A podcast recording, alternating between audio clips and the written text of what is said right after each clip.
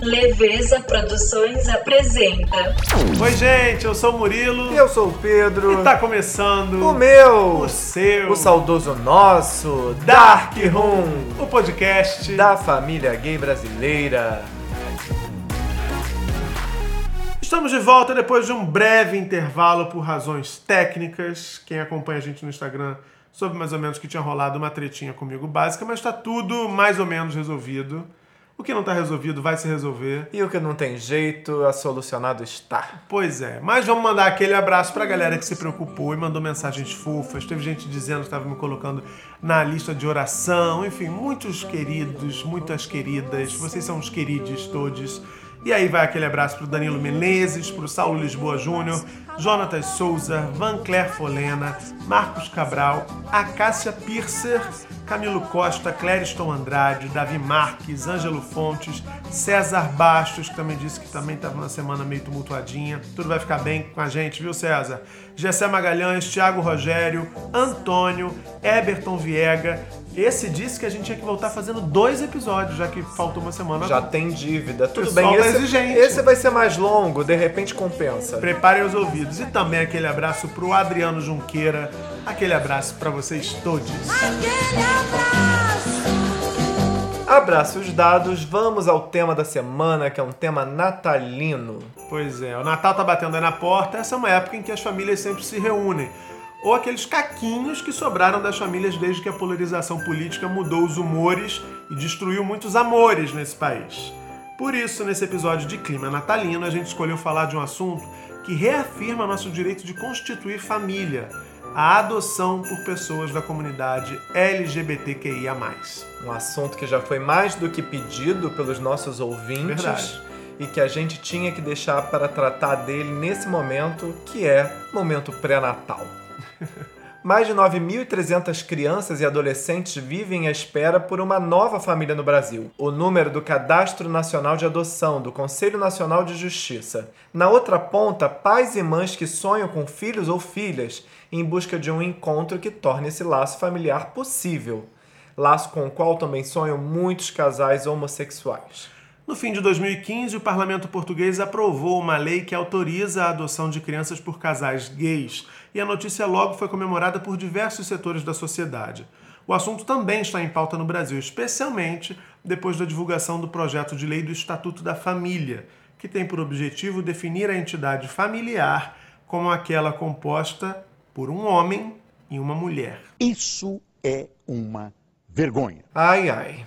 Em oposição a essa ideia preconceituosa que exclui famílias LGBTQIA, está a pressão para que o Brasil crie uma legislação que regule, de uma vez por todas, a adoção por essas famílias. Mas afinal, na atual situação jurídica do nosso país, pessoas LGBTQIA podem adotar ou não? É mesmo necessária a criação de uma lei a esse respeito?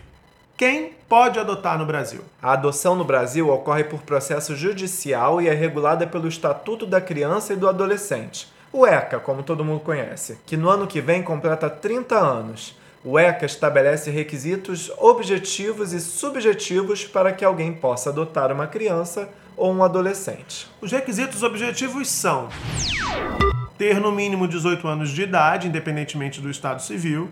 Sim, os solteiros também podem adotar.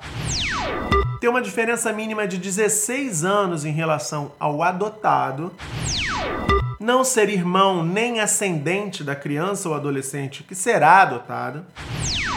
E para que duas pessoas adotem conjuntamente, elas devem ser casadas ou viver em união estável, comprovada a estabilidade da família. Além desses requisitos objetivos, profissionais da psicologia e assistência social que atuam de maneira obrigatória em todos os processos adotivos também avaliam se os pretendentes à adoção atendem requisitos subjetivos para exercer uma paternidade ou maternidade responsável em sintonia com todos os princípios que regem a legislação infanto-juvenil. O ECA, né, o Estatuto da Criança e do Adolescente, não aponta de maneira explícita o que seria uma paternidade ou maternidade responsável. Mas em uma interpretação sistemática de seus artigos, é possível entender que essa postura responsável é aquela que proporciona o atendimento das necessidades afetivas, morais e materiais da criança ou do adolescente. Segundo a legislação atual, dois irmãos ou dois amigos não podem juntos adotar uma criança. É necessário que os futuros pais sejam casados ou vivam em união estável. E a estabilidade dessa união precisa ser comprovada, já que a união estável, ao contrário do casamento, é uma realidade pública, contínua e duradoura, que dispensa o registro e pode ser comprovada por diversos meios admitidos em lei. Aí você deve estar se perguntando, tá, mas afinal, pessoas LGBTQIA+, podem adotar? O Estatuto da Criança e do Adolescente não faz qualquer menção à orientação sexual ou à identidade de gênero como fatores a serem considerados nos processos de adoção. O ECA também não cita que a futura família da criança deva ser composta por pais de gêneros diferentes. Desde que candidatos e candidatas LGBTQIA+, atendam aos requisitos estabelecidos pelo Estatuto e demonstrem condições psicológicas e sociais de serem bons pais ou boas mães, não há qualquer impedimento legal à adoção. Em maio de 2011, foi reconhecida a união estável entre pessoas do mesmo sexo no Brasil, a partir de uma decisão do Supremo Tribunal Federal. Os juízes entenderam que a definição de família como união de um homem e de uma mulher em nossa Constituição não exclui as outras formas de afeto existentes. A partir de 2013, também se tornou possível que pessoas do mesmo gênero se casem, após o Conselho Nacional de Justiça editar a resolução número 175/2013, que impede que cartórios se recusem a celebrar casamento entre pessoas do mesmo sexo em todo o território nacional. Quando a união homossexual não era juridicamente reconhecida como entidade familiar, muitas vezes a possibilidade de adoção era negada a estes casais sob a alegação de que os candidatos não viviam uma união estável, nem eram casados, requisitos essenciais estabelecidos pelo Estatuto da Criança e do Adolescente. Atualmente, após a equiparação de direitos das uniões homoafetivas com as heteroafetivas, a controvérsia sobre a constituição ou não de casamento ou união estável desapareceu. Isso quer dizer que é plenamente possível que casais LGBTQIA+, atendam a todos os requisitos objetivos estabelecidos pelo Estatuto para a adoção de crianças e de adolescentes. Olha que coisa boa. Em relação aos requisitos subjetivos, o ECA se limita a estabelecer que a criança ou adolescente deverá ser colocado em ambiente familiar adequado e que os futuros pais e mães apresentem paternidade e maternidade responsáveis. E a gente reforça: o Estatuto da Criança e do Adolescente não menciona que a composição do casal por pessoas de mesmo gênero ou de mesmo sexo seja, de alguma forma, uma característica que impeça adoção ou prejudicial para a criança ou adolescente. Concluindo, As diretrizes do Estatuto da Criança e do Adolescente têm por objetivo verificar a qualificação e a capacidade para adotar. Elas estabelecem um necessário rigor na análise dos futuros pais ou mães, tanto hétero quanto homossexuais, sempre com o interesse de resguardar o melhor para a criança ou adolescente em questão. para a legislação em vigor no Brasil, não importa se os pais são dois homens ou se são duas as mães. Também não importa se os pais nasceram ou se identificam como homens. E o mesmo vale para as mães.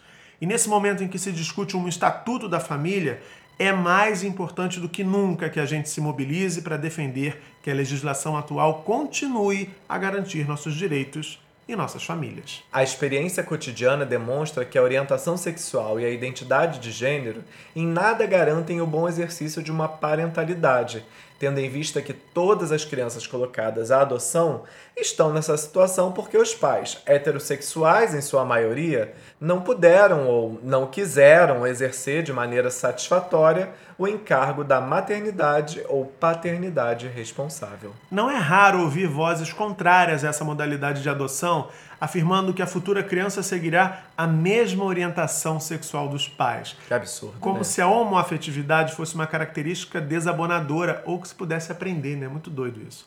Mas a psicologia, até o momento, jamais indicou qualquer malefício ao desenvolvimento de um filho que tenha sido criado por pessoas do mesmo sexo ou do mesmo gênero. Até porque, se a gente for pensar nessa lógica, né, filhos de casais heterossexuais seriam sempre heterossexuais. É. E estamos todas aqui né, para provar que não é tive- bem assim. Eu não tive referências gays na minha Pois infância. é, enfim. Gente doida. Pensa só em crianças ou adolescentes que são criados exclusivamente pela mãe e pela avó, apenas pelo pai, pelo irmão, pelo avô, sendo infinitas as possibilidades de constituição familiar, nem sempre compostas por uma figura masculina e outra feminina conjuntamente. Aliás, no Brasil o que mais tem são famílias chefiadas apenas por mulheres, né? Exatamente. Enquanto se levantam críticas desprovidas de bases científicas a esse respeito, milhares de crianças brasileiras aguardam na frieza institucional dos abrigos por uma família que lhes proporcione afeto e cuidado. Crianças e adolescentes, né? No caso dos adolescentes ainda é mais, Mais- dramática essa situação. São mais rejeitados. A primeira adoção por um casal gay foi autorizada em 23 de novembro de 2006. Bem recente, aliás. Pois é. Os nomes dos pais que moram em Catanduva, que fica a 385 quilômetros de São Paulo, aparecem como pais de uma menina na certidão de nascimento. Os cabeleireiros Vasco Pedro da Gama e Júnior de Carvalho conseguiram adotar juntos a menina Teodora. A luta para adotar uma criança começou em 1998. Olha só quanto tempo levou. Em dezembro de 2005, Teodora chegou à casa dos dois, adotada legalmente apenas pelo Vasco, por um deles. Em abril, os dois entraram com processo para reconhecimento da paternidade da menina. O caso passou a ser utilizado como jurisprudência para que outros casais homossexuais consigam a adoção. Era o jeitinho que se dava para um casal gay, né? Para burlar essa dificuldade institucional, né? Exatamente. Uma pesquisa realizada pelo Williams Institute dos Estados Unidos revelou que 114 mil dos 700 mil casais gays que vivem juntos têm filhos. 68% têm herdeiros biológicos, enquanto 21,4% optaram pela adoção. Enquanto isso, entre casais heterossexuais, a taxa chega a apenas 3% com filhos adotados. É bem discrepante. É uma diferença enorme. No Brasil, então, minha gente, não é necessária a edição de uma nova lei que autorize de maneira explícita a adoção por casais homoafetivos, já que, pela atual dinâmica do Estatuto da Criança e do Adolescente e após o reconhecimento jurídico da união homoafetiva desde 2011 pelo Supremo Tribunal Federal, essa modalidade de adoção já é perfeitamente autorizada. Nossas famílias existem. Graças a Deus. O ritual segue o mesmo de um casal heterossexual: inscrição, curso de preparação, avaliação psicossocial dos pretendentes, entrevista técnica, inscrição na fila de adoção, estágio de convivência e adoção definitiva. O que a lei permite de maneira tão fácil, porém, não reflete o que a sociedade pensa. Uma pesquisa realizada pelo IBOP mostrou que 55% dos brasileiros são contra a união estável e a adoção de crianças por casais homossexuais. Olha que tristeza. Pois é, mas como aqui a gente quer te inspirar, escuta só essa história. Em Jaboatão dos Guararapes, a juíza Cristiana Caribé, da Vara da Infância e Juventude do município, concedeu a adoção de uma criança transgênera de 10 anos a um casal paulista, em que a mulher é transexual. A novidade do caso é que a garotinha, que apesar de ter nascido menino, se identificava como menina, teve inclusive retificado o nome na certidão de nascimento. Agora, portanto, o documento da menina traz o nome feminino de acordo com a sua condição social. Se tem um pensamento retrógrado de parte representativa da sociedade, também tem gente tomando decisão em favor da comunidade LGBTQIA+, dessas possibilidades de adoção. né? Embora sejam raras, são louváveis, né? É. Olha o que ela disse, abre aspas. Não foi uma decisão simples. Foi a primeira vez que atuei em um caso desses, mas tenho certeza de que fizemos o necessário para atender os interesses da criança e seu desejo. Para isso, tive o amparo de relatórios da equipe psicossocial da Justiça de São Paulo e de um centro de referência LGBT do mesmo estado, além de parecer favorável do Ministério Público. Eu vim acompanhando a história dessa criança por pelo menos um ano. Estar mais próxima dela fez toda a diferença para anotar as particularidades e poder atender suas necessidades de forma mais plena. No fim da audiência, ela aguardou que todos saíssem para falar comigo e me agradeceu por encontrar uma mãe que a entendia. Fecha aspas. E isso quem disse foi a Cristiana Caribé, em entrevista publicada no portal Tribunal de Justiça de Pernambuco. A juíza que tomou essa decisão tão feliz, né? Que sorte dessa Exatamente. menina, que sorte dessa família. Então é isso, a gente queria inspirá-los, inspirá-las, inspirar a todos vocês para que pensem nessa possibilidade. E a gente quer também saber relatos. Tem alguém aí que adotou criança, que adotou adolescente? Pensa nisso, né? Essa é uma possibilidade para as famílias de vocês. Tá naquela dúvida, achando que vai encontrar um momento ideal que nunca chega, que é igual uma gravidez também, nunca acontece o momento ideal. Pois é. Pensem bem, contem pra gente o que que vocês estão achando desse assunto. Vocês podem contar pra gente no nosso direct do Instagram, que sempre bomba. A nossa arroba é Podcast, podcast underline dark, underline underline room. room. No Twitter você pode mandar em 280 caracteres. Pode mandar uma thread pra gente, uma sequência, mandar um fio pra gente pra contar a história toda. A nossa arroba é. vem pro dark room. E se você for mais apegado às tradições e quiser escrever por e-mail, mande para. Podcast darkroom@gmail.com. Agora, minha gente, se segura aí. Se segura, você tá no metrô, tá no trem, tá no ônibus, tá andando a pé, se segura, fica firme, porque tá na hora de um episódio do Correio Dark Room, que é daqueles de, de arrancar cabelo. Se você não fez xixi, dá um pause, faz xixi e volta, porque a gente vai precisar de um tempinho. A história é longa, você precisa estar atento, atenta, precisa prestar atenção aos detalhes, porque essa promete aí, dá o que falar. Tá na hora do Correio Dark Room. Você me pede na carta que eu desapareça. Bom, a pessoa que mandou esse relato pra gente não vai ser identificada, que a gente adora o mistério. É praxe, né? É, a é. pessoa não pediu, mas a gente vai preservar. A gente é legal a beça com É. vocês todos. Enfim, a história começa assim. Oi meninos, já faz algum tempo que eu e a pessoa que amo queríamos escrever sobre o nosso dilema para o correio Dark Room. Não tivemos coragem, talvez por medo de levarmos um balde de água fria. KKKKK. A gente, a gente tá com fama de que joga água fria? Eu acho que a gente tá sincero demais. A gente é sincero, mas a água às vezes parece fria, mas quando você se acostuma, sabe o mar? Sim. Você entra, parece gelado, mas quando você entra, daqui a pouco você tá acostumado. Quem é do Rio de Janeiro sabe muito bem o que, que é isso. Exatamente. Aí continua aqui o nosso rume. Agora que tudo fudeu pro meu lado, resolvi escrever sozinho. Ih, gente, vai, Pedro. Há alguns meses comecei a conversar com um cara que, na minha opinião, é a pessoa mais linda por dentro e por fora que já conheci. Ai, ai. O salto foi enorme de uma, de uma inocente interação no Instagram, ou talvez nem tão inocente assim. É o famoso Instagram. Sei, né? I know, I know. Passamos a conversar pelo WhatsApp o dia inteiro, desde o bom dia até o boa noite, e ainda passamos a fazer academia juntos. E com isso nos víamos diariamente. Ah, pega o peso aqui, sua dali, aquela camisa colada de lá, enfim. Eu, calejado na arte de me dar mal e de amar sozinho, me forçava a valorizar a amizade que vínhamos construindo e ignorar toda a atração existente por ele. É que eu não queria mais uma vez me apaixonar por alguém e depois me decepcionar com um afastamento. Isso já me fez sofrer muito outras vezes e não poderia acontecer de novo.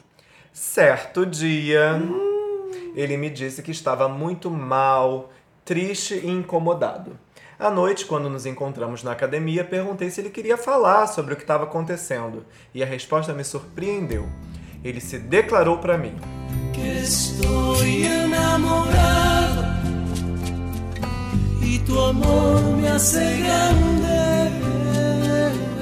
Que estoy enamorado y que bien, y que bien me hace amarte. Mas continua. Disse que passava o dia inteiro pensando em mim e que estava apaixonado. Ai, papai. Emojis de carinha espantado. É. Passei cinco minutos fora do meu corpo com o choque da informação. E quando voltei, falei tudo o que eu tentava esconder pra mim mesmo. Como eu amo esse homem. Eu te amo, eu te amo, eu te amo. Emojis de coraçãozinho. Corações, corações, corações. Naquele momento eu tive a única experiência até então na minha vida de reciprocidade. Caralho, que felicidade da porra. Durou dois segundos. Que virada, né? Plot twist que a gente chama isso em roteiro. A gente tava rindo, de repente É, é, vamos entender por que que desandou. Que legal, ele diz que me ama e eu falo que o amo mais ainda. Hora do beijo? Não. Hora de discutir como resolver o problema que estávamos nos enfiando. Ele é casado. Há anos. Desde o princípio, ele foi bem sincero comigo. Abre aspas. Não deixei de amar o meu marido, apenas passei a amar você também. Fecha aspas. Naquele dia não conseguimos pensar em nada Tem sobre o que alguma fazer. sirene já pra botar nessa hora, depois dessa aspas? A gente não vai continuar. mas- Alerta vai dar É. merda. né? É o ale- famoso alerta vai dar merda. Eu vou patentear isso. Tem que ter um aplicativo que, sabe, com certas coisinhas assim, ressoe assim no celular. Vai na merda, vai na merda. Segue. Segue aí o baile. Dias depois, decidimos que se ele queria ficar com os dois sem que houvesse traição, era preciso expor tudo ao marido dele. A ideia inicial era muito imatura, algo do tipo ele chegar e dizer: Oi, marido, estou apaixonado pelo nosso amigo Fulano, gostaria que a partir de amanhã fôssemos um trisal. Pode ser? E o quê? É, a ideia era inocente. Na mesa do jantar. É, tudo bem, como é que foi o seu dia hoje? sal. Ah, foi ótimo, eu estou apaixonado por outro cara, a partir de amanhã ele vai jantar conosco. Consideramos que talvez a abordagem fosse a ideal, já que eles já foram um trisal antes. Então ele já tem bagagem quanto a isso, apesar de não ter dado certo. Fato é que, enquanto eu esperava que ele tivesse coragem de falar com o marido, eu sofria. A sensação era de amar diante de uma vitrine, sem poder fazer nada. E todos os dias eu chegava em casa e chorava, torcendo que ele fizesse algo por mim na mesma proporção em que dizia que me amava. Ai, Jesus. Foi nessa etapa da história que eu e ele pensamos em escrever para o Correio Dark Room para pedir conselhos sobre como faríamos para resolver tudo aquilo. Acabamos não escrevendo. Por quê? Que a gente não já podia ter ajudado lá atrás. Podia ter ajudado lá atrás, enfim. Certo dia, cheguei pra ele e falei: Olha, acho que tivemos uma visão muito simplista sobre a situação. O trisal, como estávamos pensando, só daria certo de forma tão rápida se o desejo tivesse sido desenvolvido simultaneamente pelos três. É, Coerente. pensou aí melhor, né? O que eu propus a ele é que, de repente, a abordagem ao marido fosse com uma proposta menos impactante, com menos cara de um contrato a ser firmado. Algo mais do tipo: marido, vamos abrir nossa relação para ele? Vamos conhecê-lo melhor? Quem sabe ele se torna o nosso namoradinho, entre aspas. E lá na frente, quando existe um sentimento entre os três, a gente se torne um trisal. Acontece que, tentando achar uma solução mais viável, nesse dia acabamos decidindo que nos afastaríamos.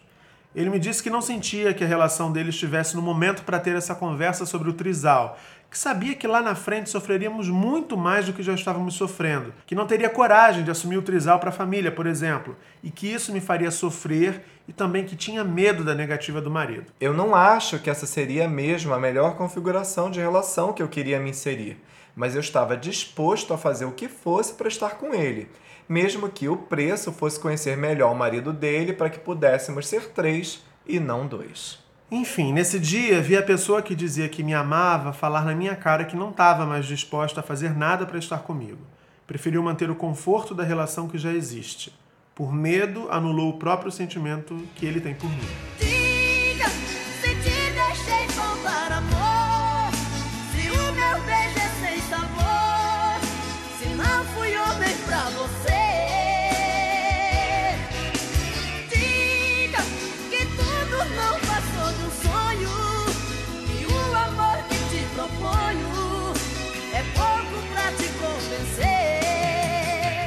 Imagino que, na pior das hipóteses, a negativa do marido dele poderia, no máximo, azedar por uns dias a relação deles, mas ele não se mostrou disposto a ser sincero com o marido sobre o que estava sentindo e com o que queria para a vida dele. Desde então me sinto a pessoa mais incapaz do mundo. Nem mesmo quando a pessoa me ama, ela tem coragem de fazer alguma coisinha sequer para dizer que tentou ficar comigo. E eu aqui me dispondo a fazer qualquer coisa para viver esse amor. A tristeza com tudo isso tem me consumido. Eu me afastei de uma das pessoas mais importantes da minha vida. Eu, um cara solitário como sou, perdi meu maior companheiro. Tento não demonstrar para as pessoas, mas minha depressão voltou como nunca. Essa semana subi no terraço do meu prédio e quase fiz besteira. Eu sou realmente muito intenso e ao mesmo tempo fraco. Quanto a isso, estou me tratando ainda bem. Sigo amando tanto quanto antes e sei que ele também me ama e que fez isso pensando que seria o melhor para mim. Palavras dele. Sei também que ele vai ouvir o episódio e descobrir que escrevi para vocês. Vocês acreditam que nós tentamos resolver as coisas de maneira errada? Acham que existe alguma alternativa para que o amor possa ser vivido e não jogado no lixo, sem desconsiderar o amor que ele tem pelo marido? Ai, Ai. ai. Difícil, né? Posso começar com um pagodinho? Pode. Pra gente descontra... Pra gente poder descon... Descon... Descontrair. Eu ia falar desconstruir. Desconstruir Pra- também cabe. É, a gente precisa desconstruir, mas de forma... Ah, buzinas. Buzinas, olha, essa história mobilizou a nossa audiência. A gente, eu não sei se são os vascaínos ou se são os flamenguistas. Ai, gente. Enfim, vamos começar com um pagodinho. Não era amor, era cilada?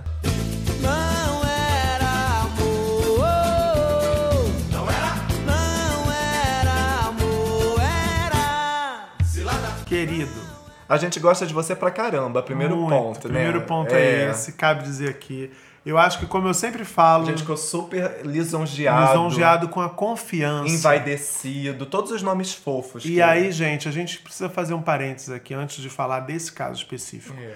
Esse quadro, como esse podcast, tudo isso começou como uma brincadeira nossa. né? Uhum. A gente começou como uma brincadeira. Mas a gente logo percebeu o tamanho da responsabilidade que a gente estava assumindo quando se dispôs a ouvir as histórias de vocês. E o nicho, né? É, esse nicho, primeiro do que a gente precisa falar, do que a gente tem falado, e sobretudo nesse quadro, no Correio, quando a gente ouve os relatos de vocês e se arvora aí a dar pitacos, né? Como a gente diz. Arvora, amei essa palavra. Arvora. Anotei pessoa aqui. Se, se, né, se, se, se, se, se- se encoraja a palpitar na vida de vocês. Os palpites são sempre bem-humorados, mas são sempre muito carinhosos. E a gente Sim, sempre E sensatos, sempre busca ter muito É. cuidado com tudo aquilo que a gente vai dizer. Dito isso, fechando esse parênteses, eu acho, querido, que você confiou na gente e você confiou esperando que a gente dissesse o que a gente de Uhum. fato sente né, nessa história.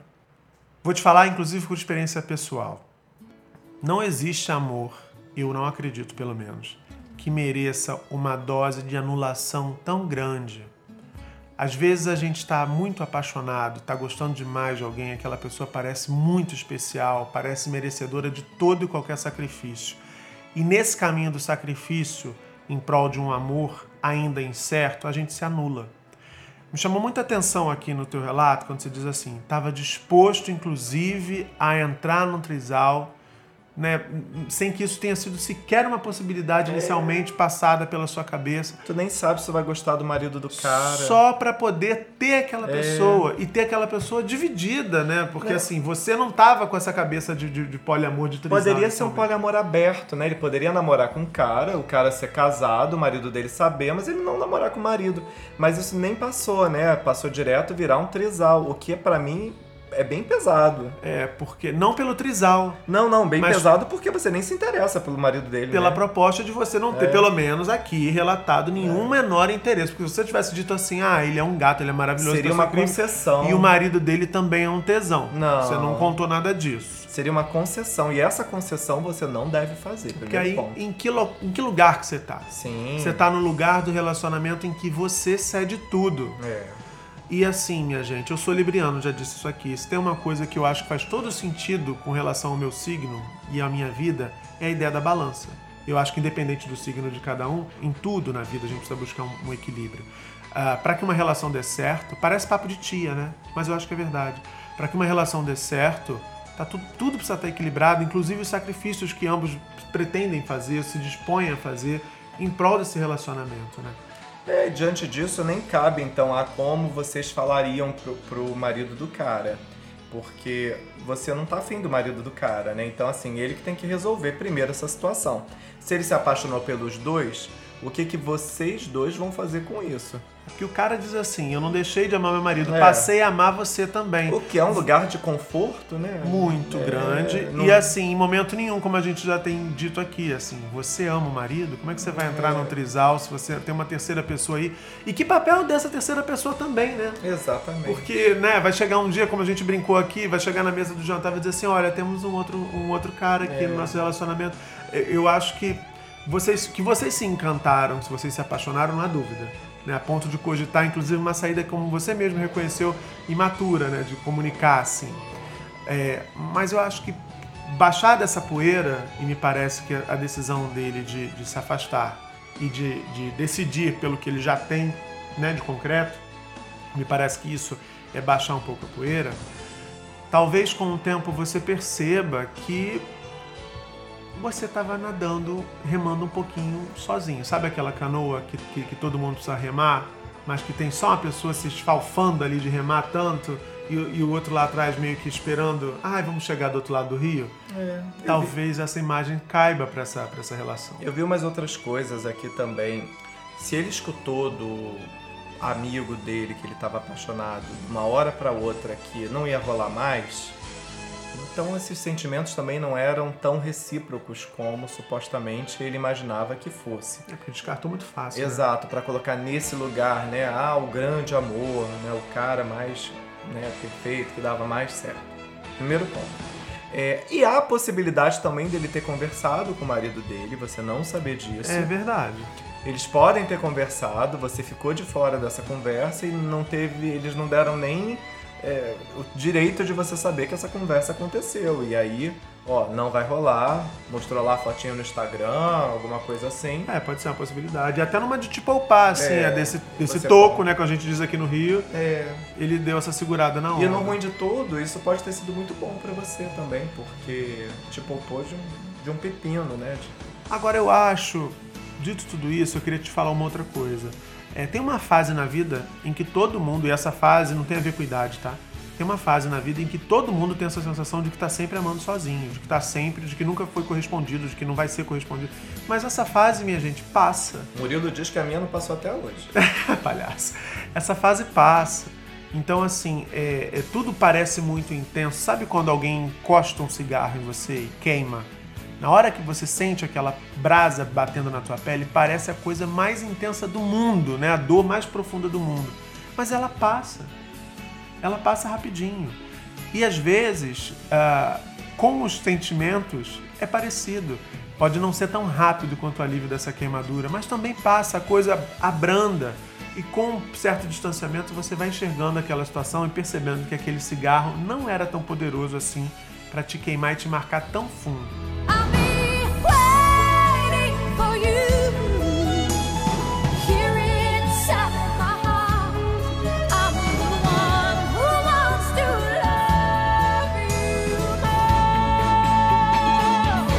Eu fiquei muito, muito comovido mesmo, eu acho que essa é a palavra com o teu relato.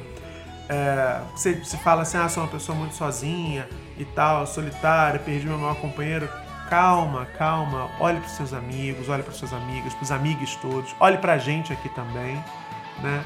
Ah, você certamente é uma pessoa muito querida, a gente tem certeza disso. A gente teve o Absoluta maior certeza. cuidado com, com, com, a, com, com a opinião sobre essa sua história. Certamente é uma pessoa muito querida, uma pessoa muito admirada.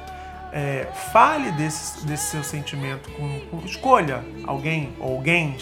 Pode mandar direct também. Pode mandar pra gente, mas eu digo assim, aí, pertinho de você, divida essa história. Não passe por isso sozinho. As dificuldades da vida não existem para que a gente vença bravamente, heroicamente sozinho, não. A amizade também tá aí pra isso, né? É, e aí eu, eu senti muita vontade de ler novamente o último parágrafo, penúltimo na verdade, né?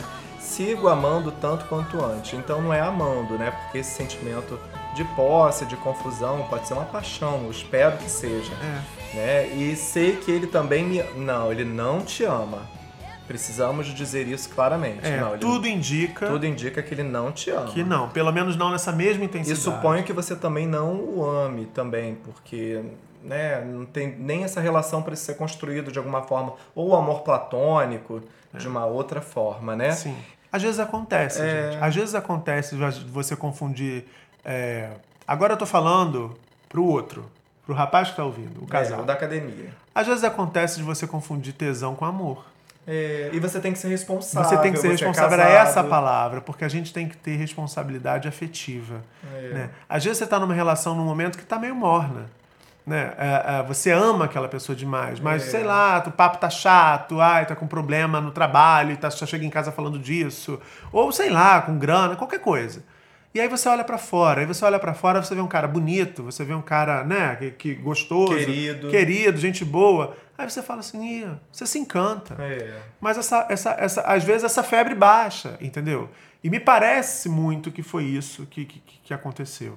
Mas é preciso que a gente tenha responsabilidade afetiva, que a gente, que a gente não brinque com Até pra sentimento. pular cerca tem que ter. Até pra bancar, né? É, exatamente. Não só com quem tá de fora, como também com quem tá dentro do relacionamento. Então, às vezes, por mais difícil que seja, não estou aqui condenando ninguém, eu Não, acho que essas não. coisas acontecem. Eu acho que é uma história que, que, que todo mundo é meio vítima, né? E, e- e todo mundo é vítima, porque a vida tem dessas coisas. Mas a gente precisa ter essa responsabilidade com o sentimento do outro, com a vulnerabilidade do outro, com a instabilidade do outro, porque ninguém, eu quero crer que nessa história também, ninguém tá aqui para ser filha da puta, né? É. Então- E percebeu que tá perdendo o controle também, né? É. Eu acho que vocês já frearam meio tarde. Já que frearam, ai, bora fazer outras coisas. Isso, isso. Eu acho que é assim. Mas para você que nos escreveu, queridão, busque amigos, fale dessa situação, não passe por isso sozinho. É, depressão é coisa séria. Você fala de depressão aqui no, no texto também. A gente ficou bem preocupado com isso. Depressão é coisa séria. Você também diz que está tratando isso. Continue tratando e acredite que vai passar. É. Vai passar. E conta com a gente para isso. A gente quer receber em breve, no mais breve espaço de tempo possível, direct sua, com um boy gato que nem você, dizendo que você tá feliz da vida, curtindo a vida do jeito que você merece e que tá sendo amado e que essa história de reciprocidade de dois segundos é papo furado. É, Visita a gente no Rio. Quando vier pro Rio, você vai ter que mandar direct. Ah, eu vou amar. Senão a gente vai mandar direct Vou dizendo tirar assim. foto e vou postar. Ah, sacana, tá no Rio e não falou com a gente. A gente É. vai cobrar, tá certo? Não fica nessa bad vibe, não. Hum, beijo pra você. Beijocas.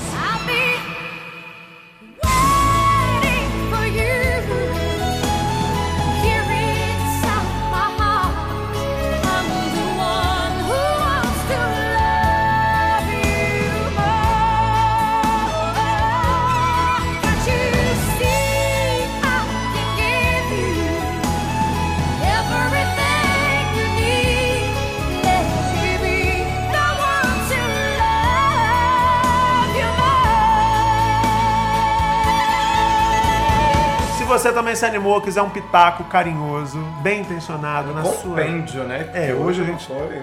Merecia, né? É, merecia. Se você também quiser esse pitaco bem intencionado na sua relação, no seu BO, no problema que você está enfrentando na vida. A gente já falou, por exemplo, de gente que tem problema com, com, com, com roommate, né? Com- enfim, tá- não é só pra. Não é só Aliás, vida. eu tô esperando a resposta. Eu também, tô doido pra saber. Laura! Ouviu? Enfim, você também quer o nosso pitaquinho? Manda e-mail pra gente, podcastdarkroom.gmail.com ou manda direct, como foi o caso aqui, pra arroba podcast underline dark underline room. No Twitter não rola que todo mundo vai ver, né, É. gente? Mandar uma DM no Ah, Twitter. pode mandar DM. Pode mandar DM. É. Enfim, lá vai, arroba vem pro Dark Room no Twitter. É hora de quem? Do nosso lindinho, magrinho, saradinho, Isso. viajadinho, Viajadinho. o dono dos carneirinhos de biscoito do Natal. Viadinho, viadinho. Ah, eu falei carneirinho Não dos vem rebaixar, não. Era viadinho. Ele, nosso enviado especial. O Wendel, nosso enviado especial, traz uma dica do Centro-Oeste brasileiro nesse episódio. Nós pedimos e vocês votaram lá no Instagram para dizer se queriam dicas de fervo em Brasília ou em Cuiabá. E 56% dos votantes escolheram a capital federal. Então, Wendel, agora é com você. Fala, homens babadeiros! Aqui é o Wendel, seu enviado especial. E como vocês pediram, hoje eu vou falar de Brasília, que foi uma cidade que eu praticamente morei por conta do trabalho. E por isso, eu costumo dizer que Brasília é uma cidade que eu aprendi a amar, apesar de ser Brasília. Brasília realmente é uma verdadeira obra de arte a céu aberto. Além de contemplar os monumentos de Niemeyer, por toda a cidade há painéis de arte de vulcão, jardim de Burle Marx e apreciar o Congresso Nacional é incrível, mesmo que ele não seja frequentado por gente tão legal assim. Brasília foi o grande símbolo do desenvolvimento nacional da década de 50, e esse desenvolvimento se mantém até hoje, o que transformou Brasília em uma das cidades mais gay-friendly do país. E uma coisa posso afirmar com conhecimento de causa: Brasília é uma cidade que tem diversão gay para todos os gostos. A noitada lá vai desde a já esperada balada eletrônica, mas também tem balada gay sertaneja. Afinal, não podemos esquecer que estamos falando do Planalto Central. Então, imagine uma balada tocando Marília Mendonça, com todos os boys dançando agarradinhos e com aquela calça jeans apertadinha, que já mostra um pouco do que podemos encontrar mais tarde. Ai, ai, bons tempos. Voltando ao foco, Brasília tem muita, mas muita festa alternativa. Roda de samba super bacana e não é raro terminar a balada tendo um papo super cabeça sobre política, pois, sendo a capital do país, eu tenho a impressão que as pessoas são mais profundamente ligadas ao tema por lá. Outra coisa super legal que tem em Brasília é o pré-carnaval. Sim, acreditem, Brasília tem carnaval e dos bons. Sem dúvidas, um dos melhores blocos de rua que eu já fui foi em Brasília. E no início desse ano, hein? Imaginem que além daquele vucu-vucu típico dos blocos de rua, tinha a apresentação de drag queen no trio, as músicas variavam de Balão Mágico a Pablo Vittar e tinha gente fantasiada de Lady Gaga com salto de 30 centímetros e performando no meio da multidão. Pois bem, isso pode contar em Brasília. Aliás, esse bloco foi tão bom que eu estendi a folia em casa. Inclusive, beijo Bruno, saudade querido. E com essa eu me despeço e não esqueça de ficarem ligados no Insta para me ajudar a decidir a cidade da próxima semana. Beijo! Quem seria Bruno? Bruno, marca podcast Dark Rooms conhecer você. E aí tem uma coisa que eu quero falar. O Wendels, querido, ele abriu um Instagram só de dicas para turismo, Ah, é. turismo LGBTQIA+. Então eu quero falar Wendel. aqui, quero falar aqui do Gay Travel Tips. É o Instagram do Wendel, tá lá marcado, a gente vai marcar no nosso Instagram também para vocês seguirem. O Wendel é um turismólogo, ele conhece muita coisa e ele tá super antenado com o desejo, em todos os sentidos, É. da comunidade Em LGBTQIA+. breve a gente vai ter que abrir novos quadros pro Wendel, Pro- eu acho que a gente tem que abrir um, um quadro em breve, na próxima temporada, sei lá, sobre sexo. Porque o Wendel É. é, muito safatinho mesmo, é Como sem é o nome vergonha. daquela mulher lá do Altas A Laura Horas? Miller. É a nossa Laura Miller. O Wendel tem que ser a Laura Miller É. do Dark Room, porque ele pega mesmo, é aquele. É aquele É a nossa ponto P. Ele é a bicha centro, que pega de A a zinco, sabe assim? Maravilhosa. Wendel, beijo pra você. Mas peraí, volta lá. Na... Adorei a calça jeans agarradinha tocando Marília Mendonça. Que já, que já, entrega um pouco do que você vai ver Ai, depois. gente. Ai, meus 20 anos. Não tinha Marília Mendonça, Não amor. tinha. Nossos 20 anos era Roberta Miranda. que derrota. Alma Pena branca e chavantinho. lágrimas sobre meus olhos, dizendo pra mim... Ai, adorava. Milionários é rico. Ai, agora deu uma deprimida. Beijo, Wendel. Beijo pro Wendel. E essa semana, na semana que vem, não vai ter enviado especial, tá? Vou dizer pra vocês porque no final, o episódio da semana que vem é o último Dark Room de 2019, vai ser babado, todo especial, mas a gente vai contar só no final do episódio de hoje. E agora, ai, doutor Pedro, agora é uma hora que você ama. Hum. Falamos em sertanejo, né? Juntos e shallow now. Esse relato chegou por direct no Instagram e eu já vou logo lendo. Foi pra mim a história, tá? Oh, meu Deus! Murilo conheci o podcast através do Instagram. Olha, que ótimo. Pra minha surpresa, vi que você e Pedro estão juntos e felizes. Sim, senhor. É, espero que você não esteja sendo irônico. Há cinco anos quase, e contando. Mas precisava escrever exclusivamente pra você pelo direct do Instagram pra saber como seria recebido na minha mensagem. Como Então, assim, Por viado? favor, Pedro. Vou ali no banheiro. Por favor. Eu e Pedro somos amigos lá de Campo Grande. Hum, Sei. Estudamos no mesmo colégio, mas em turmas diferentes. Já tô ficando nervoso. Pois Já- eu é. te peguei. Lá pela sétima série. Sétima série, quantos anos, amor? Ai, 13, né? Ih. Hum. Lá pela sétima série, brigamos no jogo de handball. Acho que era alguma atividade entre turmas. O chamei de viadinho. Taca mais viado que tá pouco, eu quero é mais. Claro que ele me olhou com ódio, mas não respondeu como eu merecia. Eu devia ter olhado com ódio mortal. É, fuzilado com o olhar, né? O tempo passou, todos amadurecemos e hoje, formado em história, posso compreender como minha atitude foi negativa e poderia ter sido tão danosa à saúde emocional dele.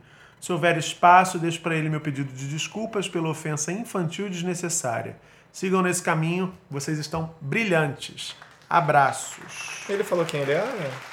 Ele falou, mas eu não vou dizer aqui no ar, depois eu te conto. Ah, que bonitinho. Eu não lembro. Não lembra? Não, mas tá perdoado. Viadinho sublimou. É, não, assim, tanta gente me chamou de viadinho nessa vida.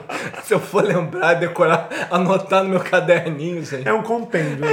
É, gente, não pode. Na época não tinha iPad, iPhone, aí tudo, né, pra gente fazer. A gente tá falando botar aí de no iCloud. anos 90? É, é, por- por aí, 95 eu cursei a sétima série. É, anos 90, a gente tá falando de uma época em que a compreensão sobre o, o peso desses xingamentos homo, lésbo, transfóbicos é. era outro, né? não, não havia essa É, compreensão. Meu entendimento de gay na infância era travesti, a transformista, Uhum. a pessoa que se prostituía.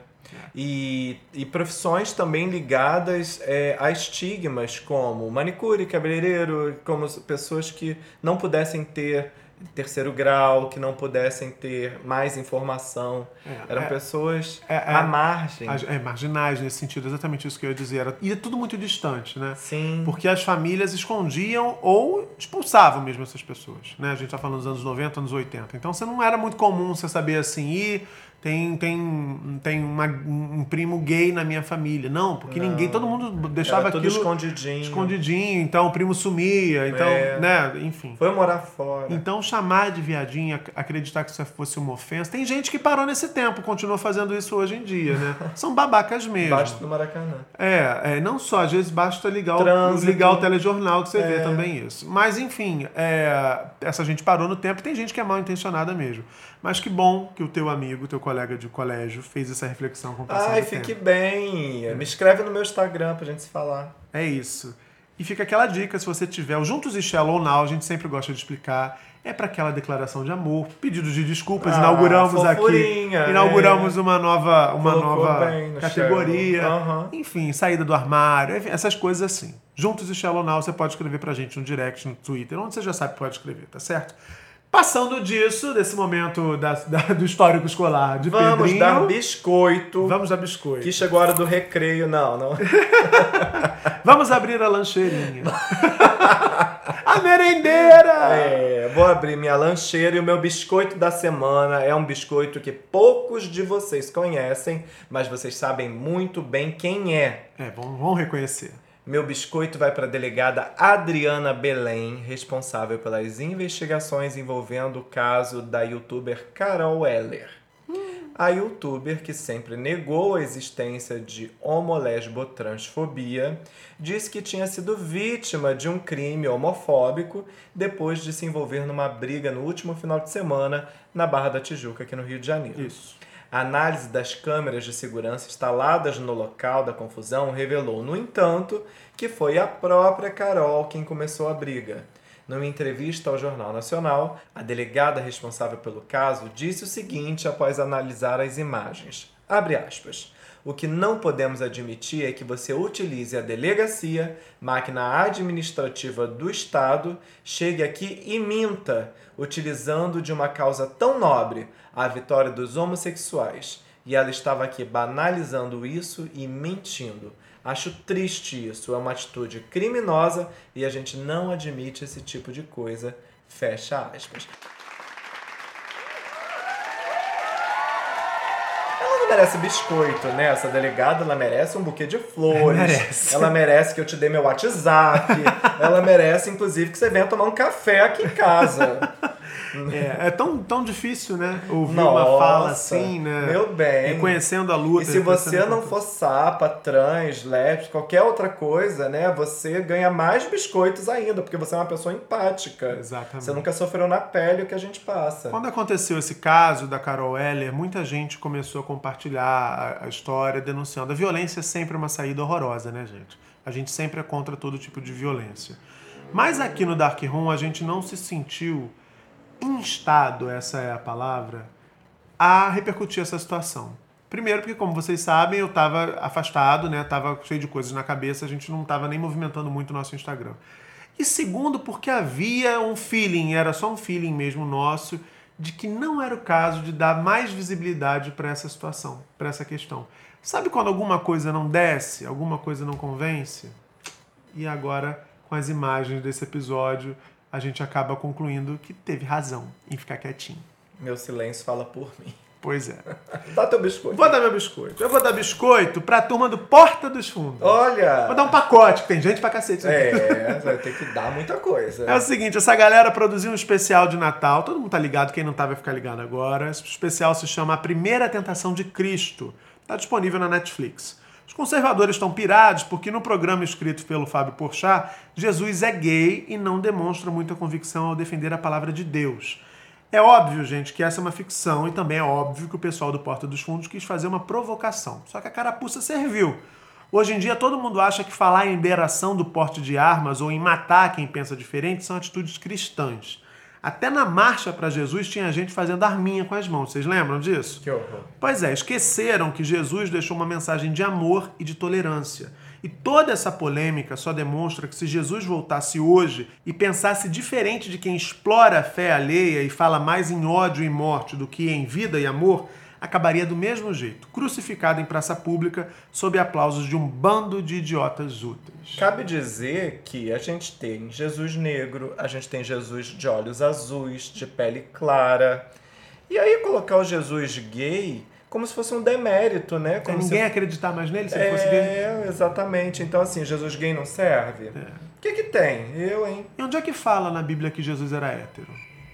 Aliás, se a gente for ler a Bíblia sem tanta interpretação induzida, principalmente por pastores e padres, muita coisa ali ficaria ambígua e confusa, né? É, assim- Mas não vou entrar nessa seara, não. É, mas assim, é, eu acho que fica uma coisa assim: é, o que menos importa em tudo que Jesus deixou Era a sexualidade a sexualidade dele. Até o gênero. Jesus podia ser mulher. dele. É. Né? Porque as coisas lindas que ele pregou, a mensagem de amor, de tolerância, de respeito que ele deixou. Se fosse mulher, se fosse uma travesti, se fosse gay, se fosse hétero, que diferença pra gente? Cancela, cancela Jesus. E é gay, cancela. É, cancela. É isso, vai ter padre arrancando? Não, Ai, gente, pelo amor de gente. Deus, né? Pelo amor de Deus, com perdão do Pelo trocadilho. amor de Deus. Então, biscoito pro Porta, que inclusive ganharam um M merecidíssimo pelo especial do ano passado.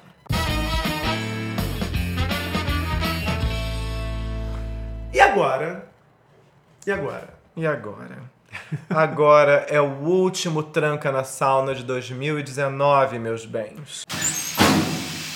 Gente, na última sauna de 2019, ganha um doce bem gostoso. Quem adivinhar quem a gente vai trancafiar? É alguém que passou o ano todo reafirmando preconceitos de discurso de ódio e intolerância. É alguém que acha que ser homossexual é algo passível de acusação. É alguém que desrespeita quem luta por direitos humanos, quem defende o meio ambiente, quem luta em favor de uma educação pública de qualidade. Alguém que passou toda a vida pública ofendendo mulheres, pessoas pretas e a comunidade LGBTQIA.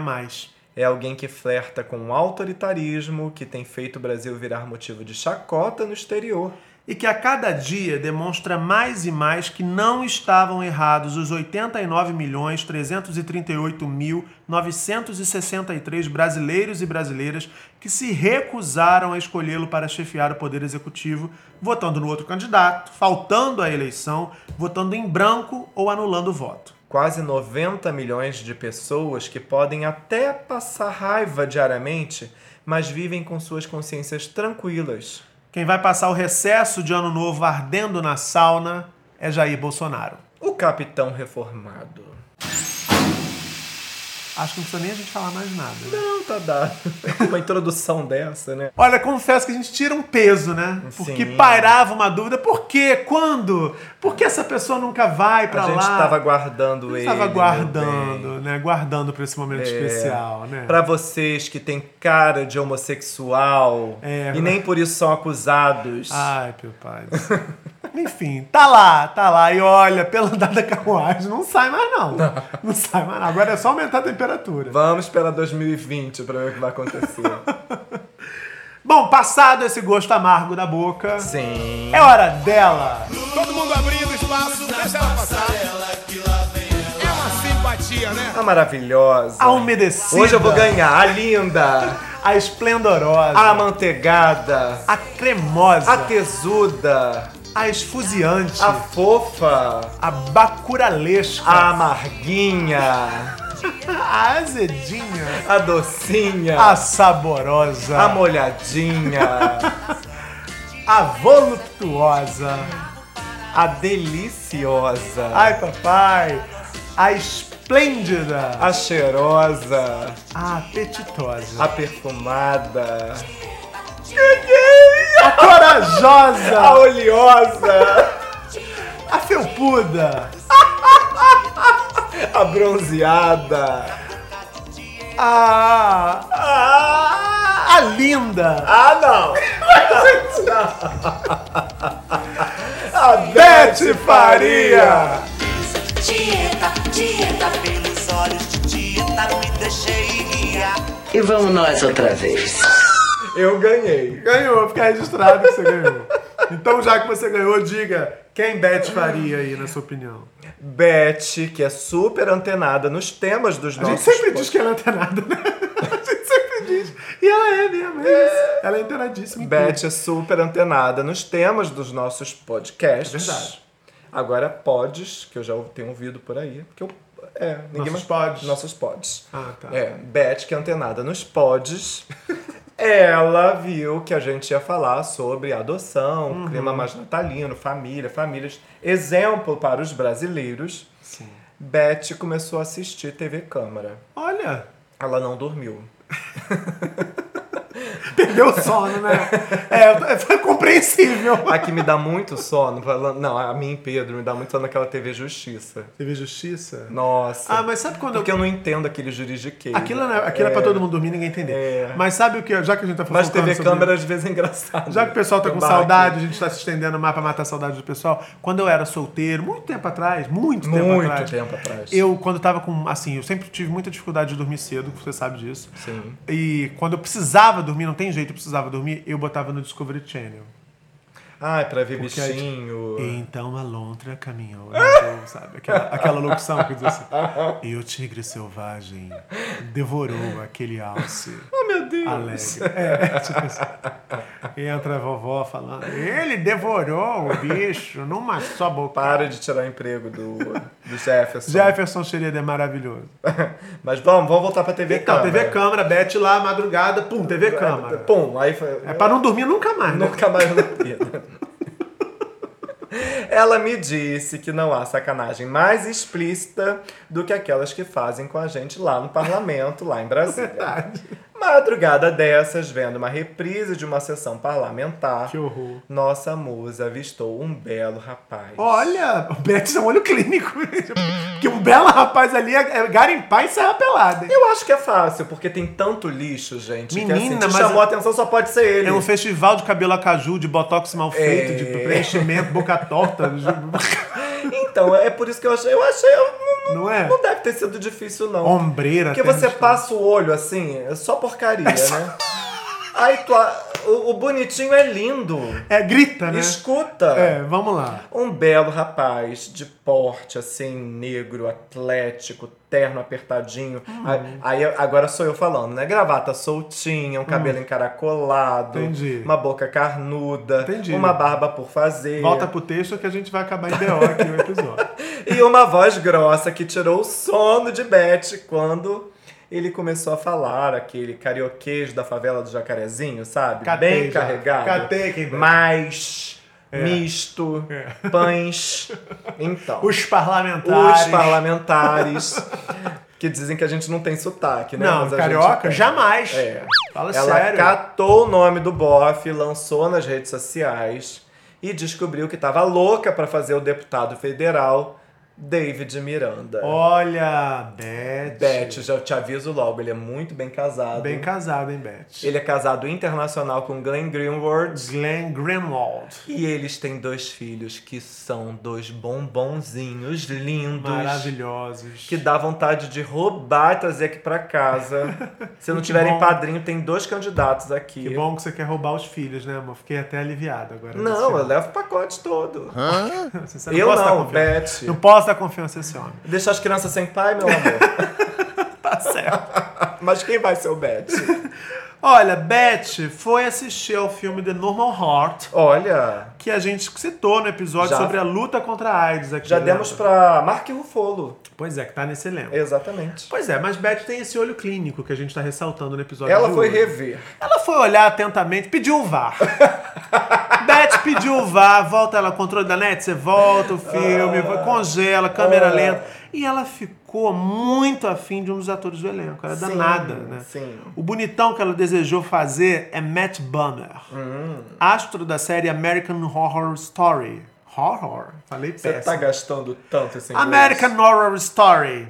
Beth ficou afim de olhar pra ele e dizer: Match, match. Opa! Beth, Beth faz os trocadilhos bem, É. bem safadinho. Match, match. Match, match. Ela falou Não. match, match, ou ela falou assim, tipo, quando vai chamar alguém, match, match. Não, ela falou match, match. Match, vírgula, match. Mas o galã que também habita o nosso vale, cabe dizer isso, é casado com o publicitário Simon Halls desde 2011. Olha. E olha que fofura. Eles são pais de três filhos: Walker, Henry e Kit. Que não é o Cat. Kit. Pode até ser o Cat. Trocadilho escroto. Hoje eu tô assim, inspirado. Match, match, Kit Kat. Tá é. rima, tá vendo? E o Walker é conhecido como Moon. É, Johnny Walker. Tá. Moon Walker. Enfim, Beth Faria, Matt Bomber. Bem feito. Eu acho bem muito feito, bem é- feito. o cara é gato mesmo. Olha, realmente. O cara é gato. A Beth, ela transita por todos os campos, né? ela Beth vai... é tipo Wendell. É, ela foi pra Brasília com o Wendell, foi pros Ela é Estados tipo Wendell. Unidos. Beth também é centro um diazinho. Ela faz tudo. Exatamente. Vamos, a gente podia fazer um Instagram de Beth Faria. Pois é. Mas tem lá, tá? A gente tá sempre postando, tem um destaque Beth Faria. No nosso perfil no Instagram, nossa arroba é. Podcast underline underline. Oi! Tudo bem?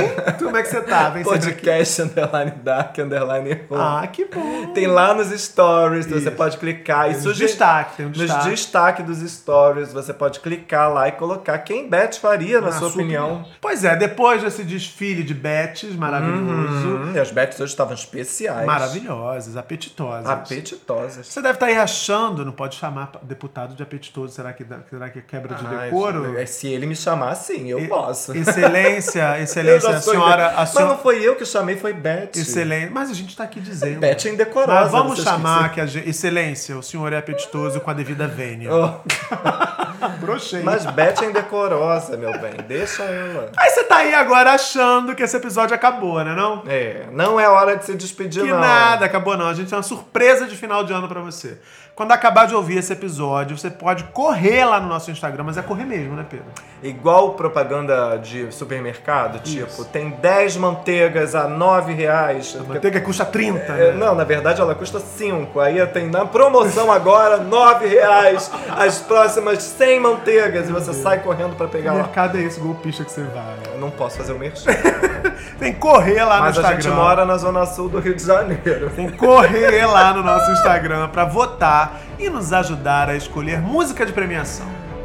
Nos ajudar a escolher quem merece levar o Troféu Dark Room 2019.